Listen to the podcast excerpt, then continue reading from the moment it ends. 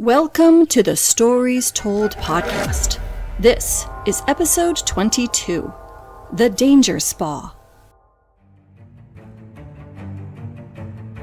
This is the Stories Told podcast. Two authors talking about stories in movies, TV, and of course, books. I'm Michael Grayford. I write action adventure stories in fantasy and sci fi worlds sometimes for younger readers and sometimes for adults. And I try to always inject at least a little bit of humor. And I am author E.W. Barnes, and I write action adventure, time travel novels, and space opera science fiction. Thousands of years, thousands of worlds. But be forewarned beyond here, there will be spoilers. Are you ready for the adventure? Let's begin.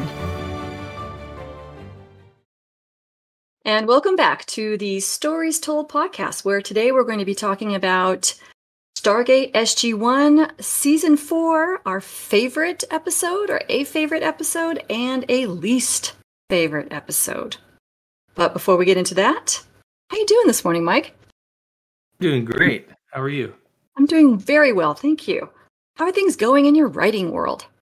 Oh, writing world. Uh, let's see. I, f- I forget what we talked about last time, but have my cover design essentially done finally. For Zara 1, there's still like one or two really, really small tweaks. And then I may need to adjust it just a tad when I have the final interior formatting done and I know the page count. But uh, for the most part, the art is done and ready to go. That's fantastic. That. Congratulations. Thank you. I'm excited about that. Um, and then other than that, I'm just still going through edits for Zara 1, and then slowly working through alpha feedback for my other story, The Deep Dark. Have we ever talked about what your editing process looks like? I don't know. I don't think so. I go through multiple stages of writing. Um, I have generally five stages to book creation for me. So the first is the outline come up with a story idea and then flesh it out. I call sort of the pre-production. By the end of that stage, I have the whole story plotted out, uh, scene by scene. And then I do what I call a rough draft, which is just write the whole thing out, not really worrying about errors too much. It tends to have continuity problems at the end of it. Then I do an edit pass on that, make it all consistent and coherent. That takes me to my alpha draft, which is a third stage. I hand that off to some of my local writing critique group people, and they give me feedback, and then I do an edit pass on that. That takes me to my beta version, which is stage four. And then, of course, I do beta read with a larger group of readers, um, not necessarily just writers, but people who just read stories. So I get more of a general consumer feedback. Uh, and then I incorporate those edits and do a final draft. So that's the fifth and final stage, uh, which is what I'm in now for Zara 1. Um, that also includes some line editing and copy editing, which is what I'm doing now. And then after that's done, I'll do a proofread, and that'll be the end. is that too much? How about you? That's awesome.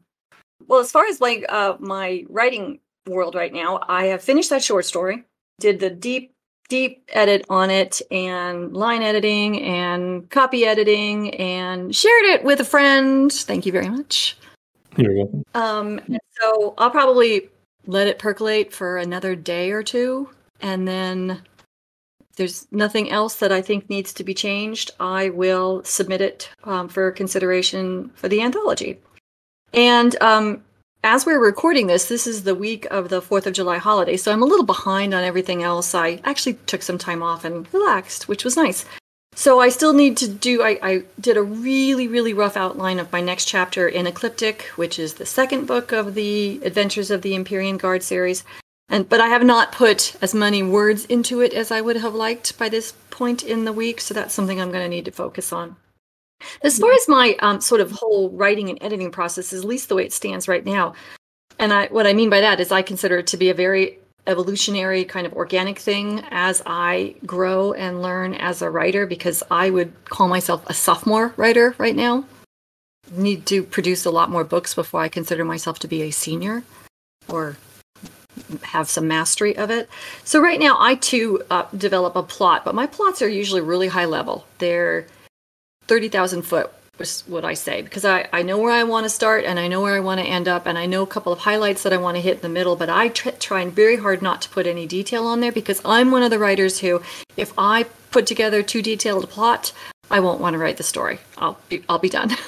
so I have to keep it really loose and then allow myself to uh, find my way, what they call discovery writing. I discover as I go and which is really interesting because I did put together a plot for this short story, and I went back and reviewed it yesterday to see if there were any things that I missed that I wanted to make sure I included in the story.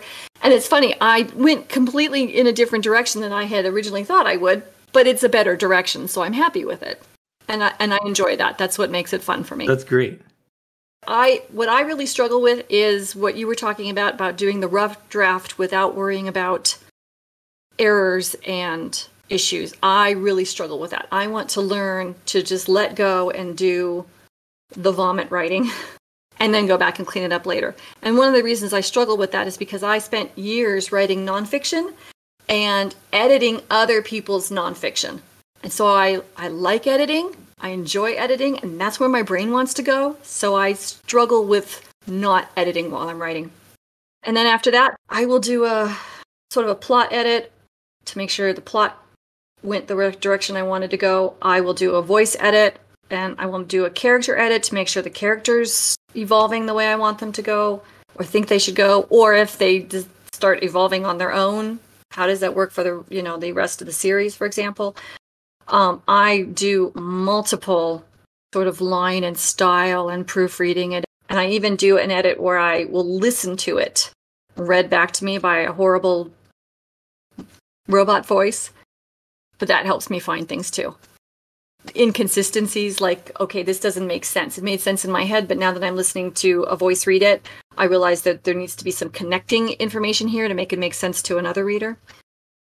Yeah, that's a good idea. Do you use alpha readers or beta readers or any kind of readers? I do not use alpha readers. I will use beta readers on my big novels because I think that's important. I can really get the forest for the trees thing with the big novels. You know, like I've missed something, and beta readers are really helpful for that, just making sure that there's no plot holes there. Good beta readers are hard to find because most of the people who want to read the novels are usually people who want to do proofreading and line editing, which is great.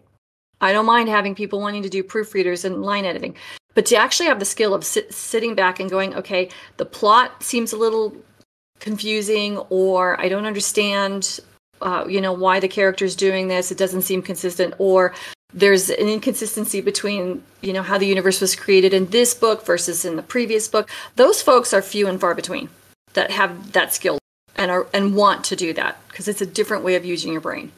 Yeah i agree. So i cherish them when i find them. Right. Yes definitely. Yep. Yeah.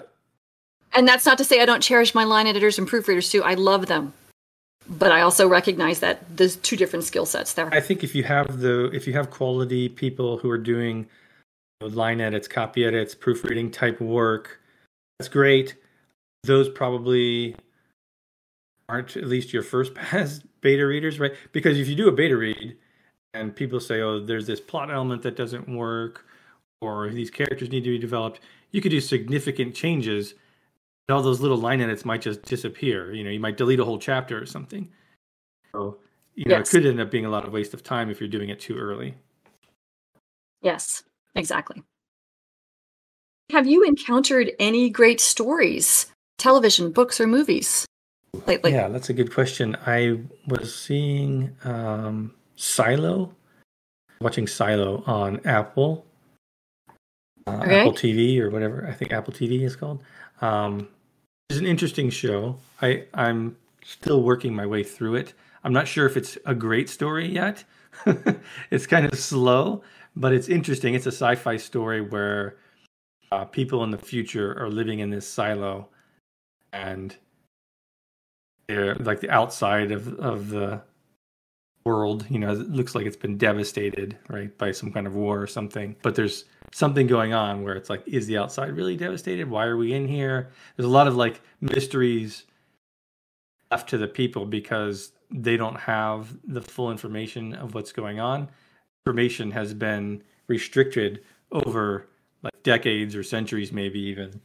So there's a lot that they don't know. So it's, it's kind of getting unveiled as the story continues. So we'll see as it plays out. And I'm still working through the uh, Stormlight Archive.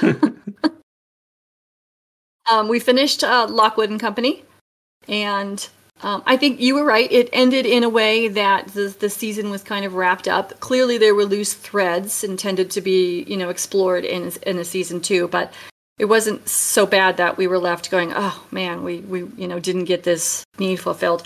And and I may find myself you know, getting the books to continue reading. Great. Watched another episode of Strange New Worlds, another excellent episode, really well done, and another episode of Secret Invasion. Uh-oh. Are you ready to talk about our Stargate SG1 episodes? All right, let's go.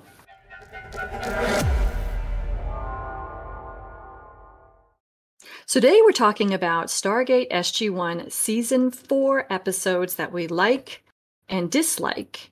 And those episodes are Upgrades and The Light. So I'm going to go ahead and read the synopsis for the episode Upgrades. Anise of the Tok'ra arrives on Earth to test Atoniek armbands on SG1 and notices that they cause the team to be physically augmented with their new powers evident, SG-1 urges Major, Major General George S. Hammond to let them fight the Goa'uld with them. However, the armbands also make the team more irrational. What'd you like about this episode, Mike? I thought it was a good start again. I mean, they're very good with their openings, like catching your attention. It comes through the game like, oh, they've got these upgrade thing. That's interesting. So it hooks you into the story. I like that. I like some of the mechanics that they had in this episode where to constantly eat, right? They need to to get more energy because their bodies are now burning so much more energy. Made that made a lot of sense, and sometimes you don't see that uh, in sci-fi where that kind of thing just gets forgotten. Like, wait, how could they possibly use so much energy and not have to input that energy? So I like that they did that. Um, I like the there was a cost to the upgrades. Uh, it seemed realistic, right? You don't just get something for free. That's that's not how anything in the world works. So that also made sense and was a nice touch. Um, I really liked the crisis that they set up. The devices failing in the middle of their mission. That was wonderful. It wasn't like, oh, they just stopped. It's like you know right at the moment they need it the most, they go, they just fail. I love when they do that. Uh, it sets up a good worry in the viewer, right? That's what you want at that crisis moment. I just, I like the idea of this something out of the blue, right? It's like, oh, we're going to get these upgrades and now we're going to be super powered, essentially. Thought that was a good idea. I like how they play with it. Um, then, of course, ultimately doesn't pan out in long term, which you kind of know at the start of the start of the episode that's probably going to be the case. They're not going to be super powered for the rest of the show, but it was a cool idea to play with. Did you like? I enjoy the comedic elements of this story very much, and it starts from moment one, just like you said. It was, you know, it's engaging, but the comedy there, where Jack and Daniel are kind of competing competing for Anise's attention because she's a very attractive young woman. It's right right from the from the get go. And we've talked about this before. How I believe it was Nemesis, where you have your opening segment and you get so much character development in just a very short period of time in that and we see that again here in upgrades where you see this character development between jack and daniel kind of competing with each other for anise's attention and teal'c and you know Major Carter looking at them like, what the heck is going on? It was it's just really funny, and there was comedic elements throughout that we got to see. You know, Jack knocking Teal'c unconscious was funny, very light, very comedic. And as the episode progressed, there was still this sort of comedic element as the characters sort of let down their hair and we got to see more relaxed side of them.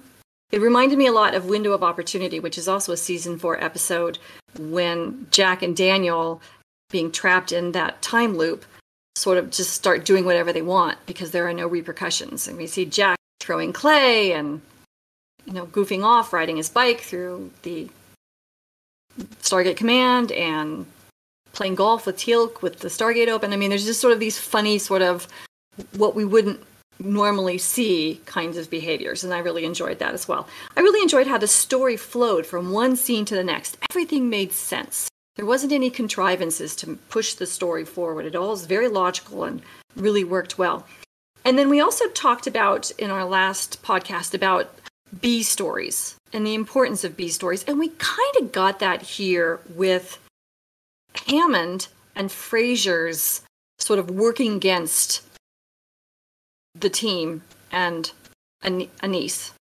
with their armbands. It was kind of, you know, pitting against them a little bit. And we got to see more character development from General Hammond and more character development from Fraiser. And I really enjoyed that as well. Bring up a good point with, uh, well, first of all, all those are good points, and I agree with them. Um, but the comedy is is an interesting one because you're right. I think they I think they do that really well throughout the whole series. I think it's something that changed from the movie, right? The movie was serious, right? From, oh, from oh, the yeah. beginning to the end. I mean, the guy was. There was a little bit of comedy, right? You had the creature that licked Daniel's face, yeah. and you had the chicken thing, you know, balk, balk, balk. So there was some comedy. It's true, there was some, but but I think the the the, the tone right. in SG One is is yeah. generally a little lighter. So yes, when you're absolutely right. So when you have back knock out Teal'c, you're not really worried about Teal'c in that moment. You kind of know what the joke is, what they're going for, and you know, and Jack's response yeah. to it is like, "Yeah, felt good." You know, kind of he's just kind of rolling with it, and and Teal'c's like, what did he say? He's like, "Oh, sorry about that," and Teal'c said, "No, you're not sorry." He's like, "Yeah, you're right." like, that was that was priceless. Yeah. Yep. So yeah, I love those moments. Those are great. What do you think could be improved in this episode? Again, something niggling. There was only one moment that I thought sort of felt slightly unrealistic, and that is after the team left Stargate Command to go get stakes and then ended up in a bar fight. Why didn't Hammond separate them and put them in individual cells or rooms you know, keep them under guard, knowing that their good judgment is being impaired by these armbands. Why did he put them all back together again where they could make a plan to go destroy the Goa'uld spaceship?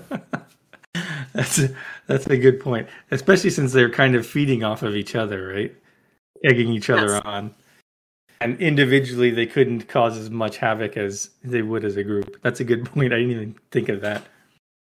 It would have added to the level of how impacted they were to have them in separate rooms and have like O'Neill break out of his room, disable the guard, and go free the other two to go on this mission because it's so important. That would have added that uh, to that level of boy, these armbands are really messing with their heads. Oh, that's a good point. Okay, that that will feed into to a comment I'll, I'll have in a bit.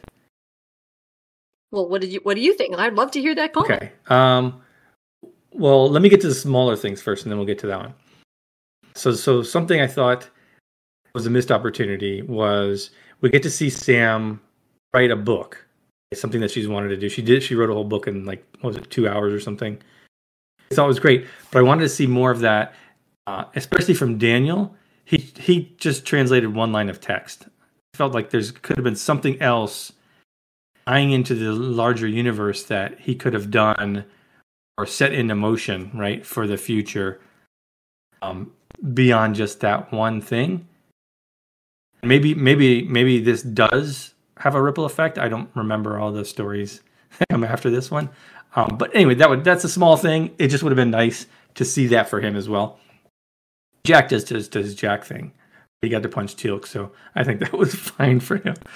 Uh, I think uh, I would have liked to have seen more mystery as to what the bands would do. I guess they I guess they couldn't really plop them on without knowing, but it would have been nice if it's this this does this one thing, right? And then when they get them on, it starts manifesting other things that like other powers that they have. Because right now it was here's these upgrades. I forget what they called them, but uh, they're going to make you stronger and faster and smarter, whatever.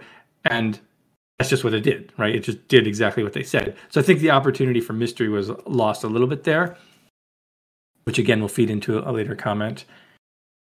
I thought they mentioned the the signs of organ failure too early in the episode because at that point like if you're if their organs are starting to fail that should be like okay this this program's basically terminated let's cut these things off or seriously consider chopping their arms off at that point because they're going to die oh.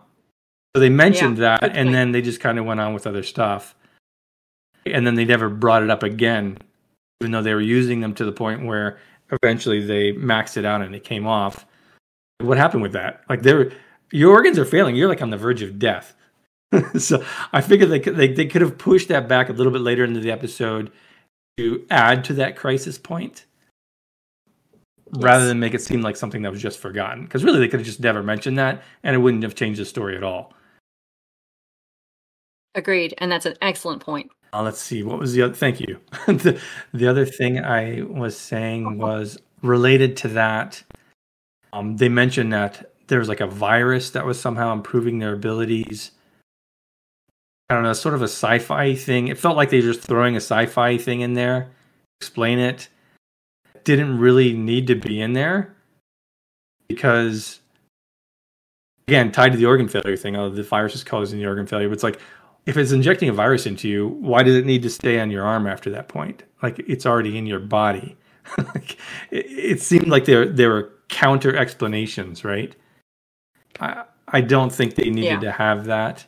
It didn't it didn't add anything to the story and just left open questions. At the end, they're at the crisis moment when their devices have stopped working, Simon sends in Teal'c to save them that seemed a little bit of a light response. Like I think they could have had Teal'c leading another SG team. Uh, this is one thing that that that Stargate doesn't do as well. I think is have show that there's these other teams out there that they're all working together. Right? There's this larger you know, Stargate command going on. This would have been a perfect opportunity to bring some other people in, have him lead a mission, rather than just send one guy to save them. It was a little unrealistic, I thought. Um, I think that probably goes back to Lost of the episode. You got to pay more actors for that. From a writing perspective, yeah. though, it seemed a little weak.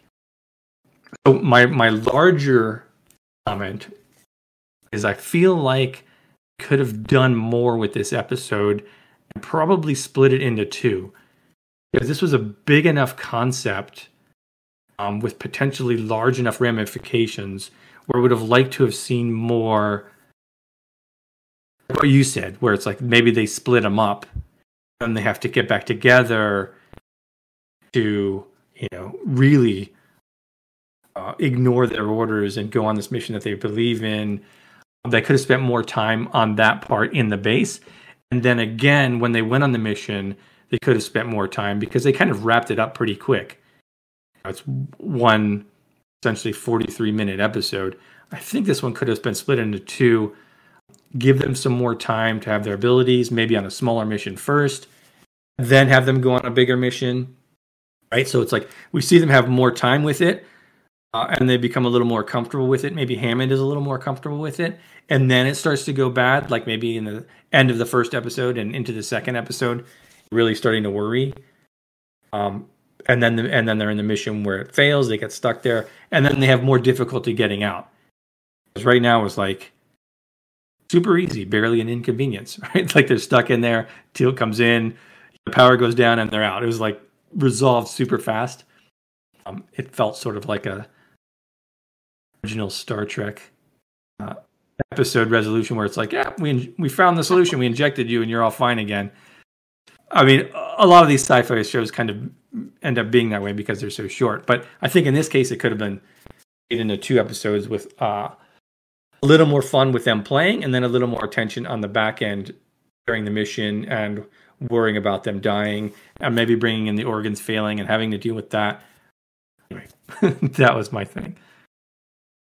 And actually, that's a really good idea because another thing that I noted from this episode was that not only did you get sort of character development of Hammond and Fraiser, but you also yeah. got sort of character development for the Tok'ra about how they manipulated Stargate Command, and you could have spent a lot more time with that too, and sort of sort of digging digging a little deeper into that manipulation and what the Tok'ra had actually intended to do. So yeah, that would two parter would have worked on this one. Yeah, yeah. That was a note I had. I forgot to mention too. Like, yeah, you could add a lot more tension there with the Tok'ra and like, yeah. how much should we trust these people now? Like, what is what is their motivation? Because like, they were definitely manipulative here, even if this person who was facing them wasn't necessarily that way. Now you have to, now it opens up a, a larger question of your allegiance with these people. Exactly. And what rating would you give upgrades? So I, I, would I I wouldn't rate this as highly as I, as I thought I was going to uh, when we were talking about it. I would give it probably a six because I think they could I, I think they could have played with it more. It felt a little too simple and quickly wrapped up for me. I wanted to see they could have had more fun with it and then they could have had more tension at the end. Yeah, I'd give it a six. How about you? I think I'd give it a seven and a half because I did enjoy the comedy so much and the character development of Hammond and Fraiser and even the Tok'ra. So I'm going to give it a seven and a half. Okay, let's talk now about the season four episode that we didn't like so much The Light. And I'm going to read the synopsis now from the Stargate fandom wiki. After Lieutenant Dean Barber kills himself by running into the Stargate's unstable vortex, and the rest of his team are mysteriously dying, SG 1 links the team's routine mission to P4X 347 to be responsible, as they find a highly beautiful yet very addictive light. So, was there anything you enjoyed about this episode, Mike? Yeah, there was a, there are a number of things I liked about this episode actually um, more than I was expecting to, from what I remembered of it. I think it goes back to the mystery. I like that they set up a mystery of what's happening, trying to figure out with them what's going on over the course of the episode. I like upping of the stakes when the when the other team dies. Well, that's pretty serious. Like something, this is m- much worse than you may think originally. It's not just a headache that you get from this. But I thought that they did that well. And I like that Daniel essentially dies right as they're trying to take them through the gate. Again, it's sort of this crisis moment, right? Where they went all the way to the edge, like, oh, he's coding. Basically, he's done. you have like one second to get him through this gate back to that planet and hope it's going to somehow revive him. I thought they did that well. I like reveal what happened with the kid and his parents you, you you know something's going on right from the beginning. Like his parents aren't just on a vacation somewhere and they're coming back. You know they're toast. like, you know from the beginning, like ah, they're not coming back, and you're wondering what happened to them and where they are. So I like how they revealed that. Um, from a technical standpoint, I like that they returned the planet hazmat suits once they once they realized something was going on. I thought at first they were just going to go back to the gate. I like that they after that, like they were ready. Okay, something is there. Let's go back, but you know, be safer this time. Yeah. What about you? Did you find anything to like from this episode? I like the production values.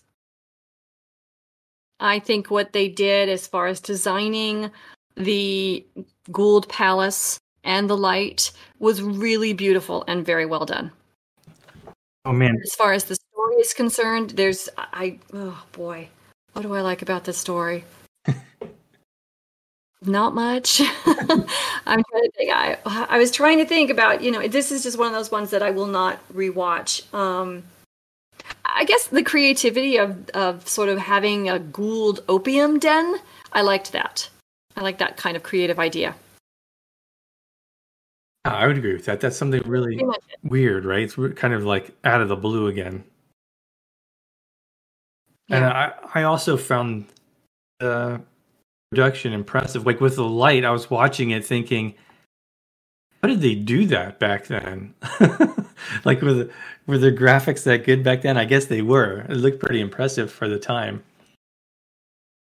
still held up pretty well. Yeah, it was beautiful. I mean, it reminded me of like being in a spa except it was like the danger spa. yeah. Addiction spa. um, okay. Well, we can t- we can move to what I thought they could improve. Um, they start with a, a stupid little thing. So I said I'd like that they return to the planet with the hazmat suits, right? To take the precaution. Then they get there and they're like, "Well, we don't detect anything," and they immediately take their helmets off. Yeah. So it's like, well, come on, people. There's obviously something there that affected the other SG members you didn't detect on Earth, what makes you think you're going to detect it now? so that you should still have your suit on. Uh, anyway, I mean, I know technically they probably wanted to just have the characters there and not be in these suits the whole time, but writing perspective, that was a little silly. Let me hit the other small things first, then the bigger things. So some stories, just the way that they're written, written and unveiled, make me wonder about logistical issues of the world and the setting, what the characters are doing. So in this case, kid's parents have been dead for a long time to the point where they're just skeletons out there. So how has he been surviving there this whole time? What has he been eating? just like yeah. logistical thing. Like what? I, I don't know. It it goes back to like little things like that make it seem a little more fake, like it's just set up for this little play that you're doing. That was yes. disappointing. Um, the larger issue was kind of drags on. Um, I, I, think this goes back to something we mentioned before the no B plot. It's just this is the only thing, yeah. and we're just kind of waiting to see what happens. Yes, there's the mystery. Soon you kind of figure out what's going on, and then it's just a matter of playing it out. Uh, and then gets to the end and it's just very anticlimactic. It's like, oh, that's it. We resolved it. We're gonna be fine. And it's like, okay, I guess this episode's yeah. over now. Um, I don't know how you improve yeah. that, uh, other than having a different story. they could have done something.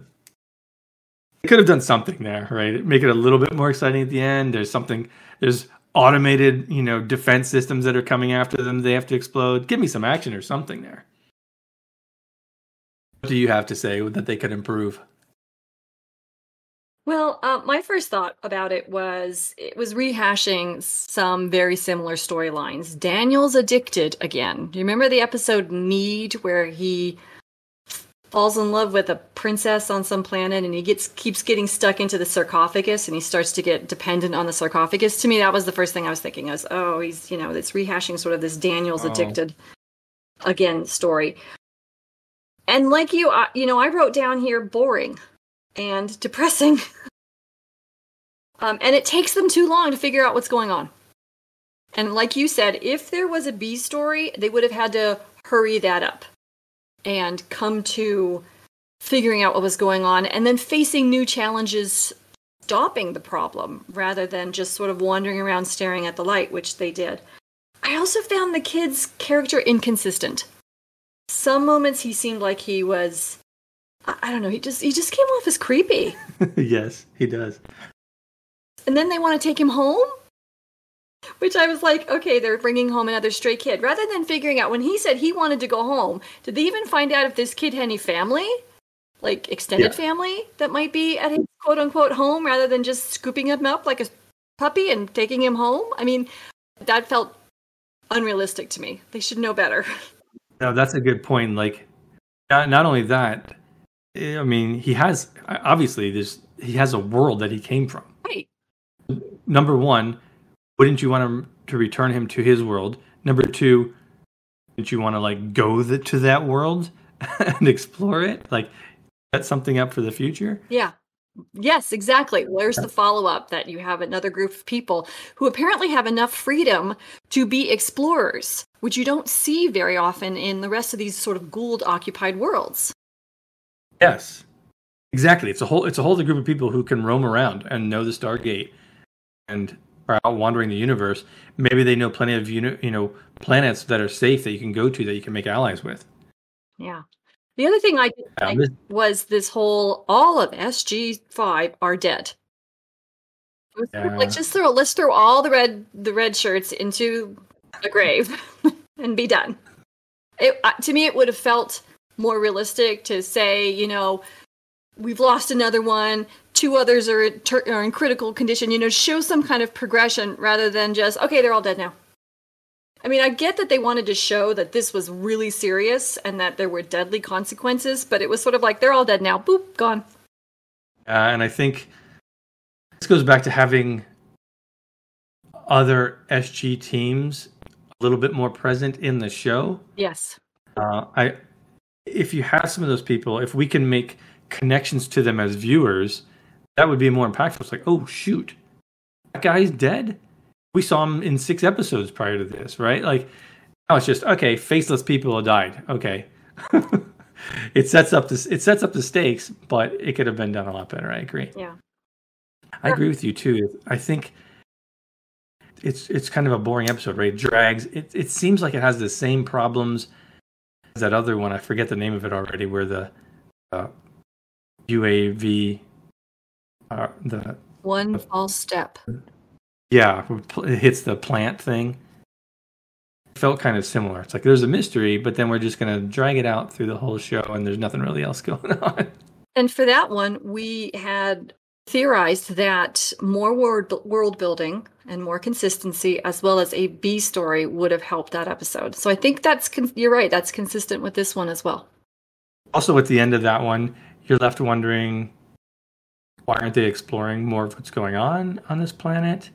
It's kind of the same here. Why aren't they exploring what's going on with this kid in his world? That's some of the similar issues. Agreed. So, what would you rate this one? A three.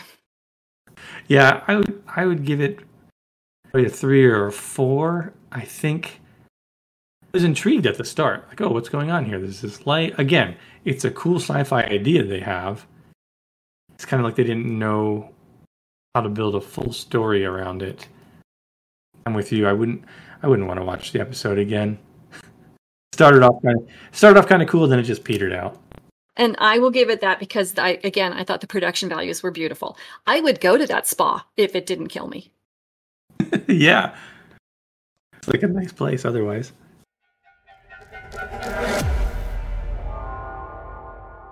And that concludes our conversation about Stargate SG1 Season 4, our favorite episode upgrades, and our least favorite episode, The Light. We invite you to join us next time as we talk about Stargate SG1 Season 5 with our favorite episode, Enemies, and least favorite episode, Rite of Passage. A big shout out to our Patreon supporters who make our writing and this work possible. We thank you so much for your support. And we invite you to like, subscribe, and hit that notification bell.